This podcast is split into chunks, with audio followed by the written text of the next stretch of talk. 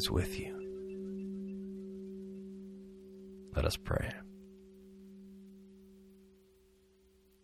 God of earth reborn, you call us from starless graves to sing under infinite skies. We praise your name for those who have walked this way unheralded and unnumbered, but known to you. Their beginning, their end, their joy in life. Give us the same grace to be unbound and take the step of trust. Through Jesus Christ.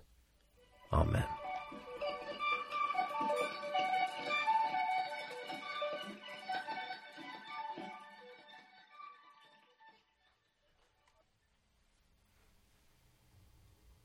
Not so long ago, people used to hop on planes all the time. No big deal. No masks, no fear of exposure, no quarantining your kids from school. I'd hop on a plane and I'd cross my fingers. Not about the plane crashing or contracting a deadly disease, but about my seatmates as someone who scales toward the introverted side, I am not a huge fan of conversations on planes. Now that I'm a priest, I'm really not a fan of conversations on planes. You wouldn't believe what I get, but this was before that. Every once in a while on a plane, I would get lucky. And the luckiest I, I ever got was on a flight from LAX to SFO. It was long before I went into ministry. I sat next to a woman about 30 years my elder who was smart, practical, and funny. She shared with me the story of the greatest meal she'd ever eaten. It wasn't a prix fixe meal in Paris or a steak in Buenos Aires or a Thanksgiving feast. In fact, the best meal she'd ever eaten was a single raisin. Now, I know that raisins have some haters out there, especially this time of year. As a kid, it was not a ton of fun to go trick or treating and come across that one house that gave out a box of raisins, especially when there was another house down the street that gave out king size candy bars. But this story has very little to do with whether or not you like raisins. It is a question of perspective. Back on the plane, the woman told me she'd recently taken a course on mindfulness. This was back in 2007, so mindfulness was not the omnipresent catchphrase it is today. She told me that in her course, there was an exercise on mindful eating. The exercise went like this each person was given a single raisin. You would be given a raisin, it would sit on the desk in front of you, and you'd be invited for several minutes just to look at it. To look at it, to notice all the folds in it, the contours, the changes in colors, all the subtle things you would not notice unless you were putting all your attention on that single raisin. Then you're invited to smell it. Spend a couple minutes just smelling it. Eventually, you'd be allowed to touch it and to hold it, to feel it in your hand, feel its weight, then maybe even squeeze it a little bit and, and, and feel what that feels like. Then imagine what it tastes like. Look at it on your hand and imagine what it would taste like. Eventually, you'd even put this raisin in your mouth, but you don't bite it yet. It's a long process. By the time she finally bit into the raisin, she said it felt like an explosion in her mouth. The flavor was rich and full of tones she had never before tasted in a raisin. It was the best meal she'd ever eaten because she had eaten it with all of her mind and all of her heart and all of her strength. This is the world that is available to all of us at any time. The explosion of flavor, the fullness of life, the feast of love eternal. Love the Lord your God with all your heart and all your soul and all your mind and all your strength. We could spend a lifetime contemplating what that means. This is why the Shema, the this passage, is so central to Jewish identity. It is a scripture reference for mezuzahs on door frames. Look for it while trick or treating or out and about. This is also the prayer that many Jewish children pray before going to bed. Shema Israel, Adonai Eloheinu, Adonai Ehad. Hear, O Israel, the Lord your God, the Lord is one. This prayer is like a raisin. If you stop to examine it thoroughly, it explodes with meaning. Even the first word has the power to shake us out of our messy lives. Hear, listen, pay heed, wake up and pay attention, your whole attention. Israel, yes, a people, a nation, literally wrestles with God. Any of you who are engaged in life's struggle, who actively seek life and God, I could go on and on with this prayer it's worthy of a lifetime. Of course, it reminds us what is important.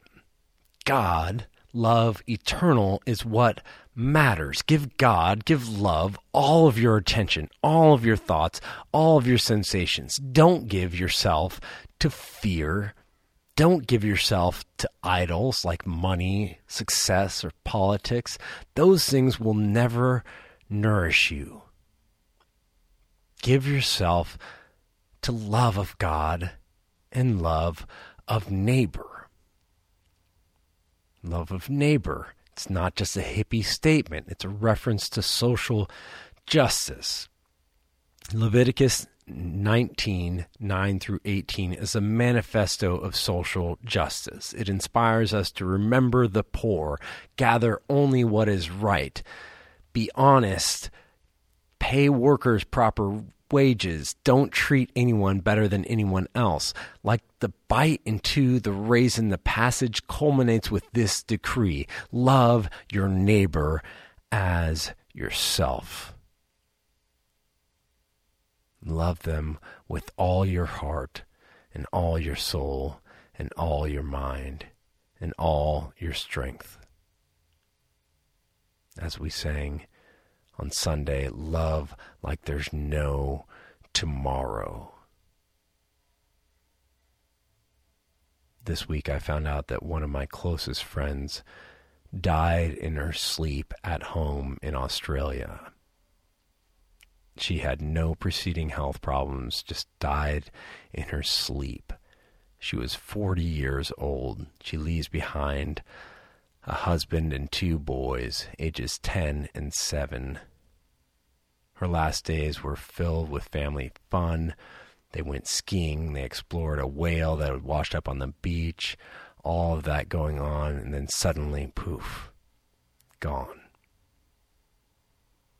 Love like there's no tomorrow with all your heart and soul and mind. Love like there's no tomorrow because there might not be. But love like there's no tomorrow, not because you might die, but because you must live. We must live. Love is who we are. Love is the feast awaiting us always love with everything you are now. Amen.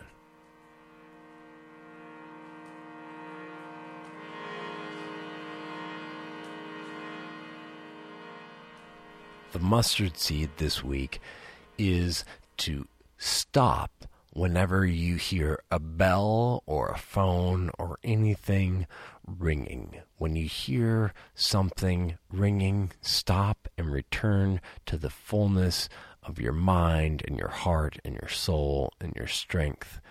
Pause and contemplate when you hear a bell or ringing this week. Have a great week.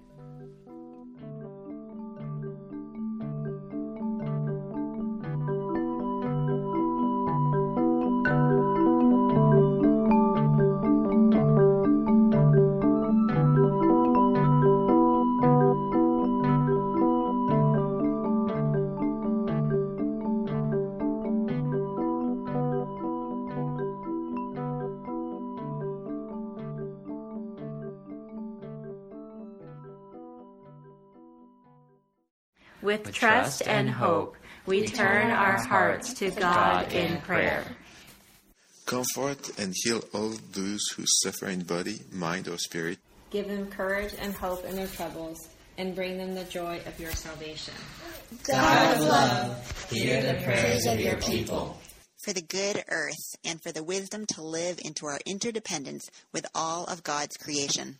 God of love, hear the prayers of your people for the poor and the oppressed, for the unemployed and the destitute, for prisoners and captives, and for all who remember and care for them. God, God of love, hear the prayers of your people. Guide the people of this land and of all the nations in the ways of justice and peace, that we may honor one another and serve the common good. God of love, hear the prayers of your people.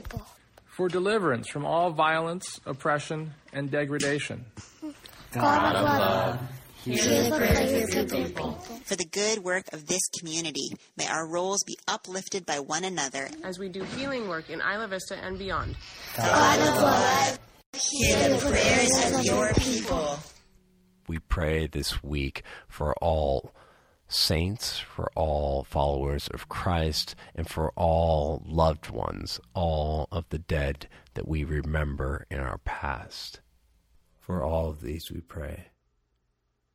God, God of love, hear the prayers of your people. God of love, hear the prayers of your people. All that we have asked faithfully, grant that we may obtain effectually to your honor and glory. Amen. And now we pray the prayer that Jesus taught us, saying,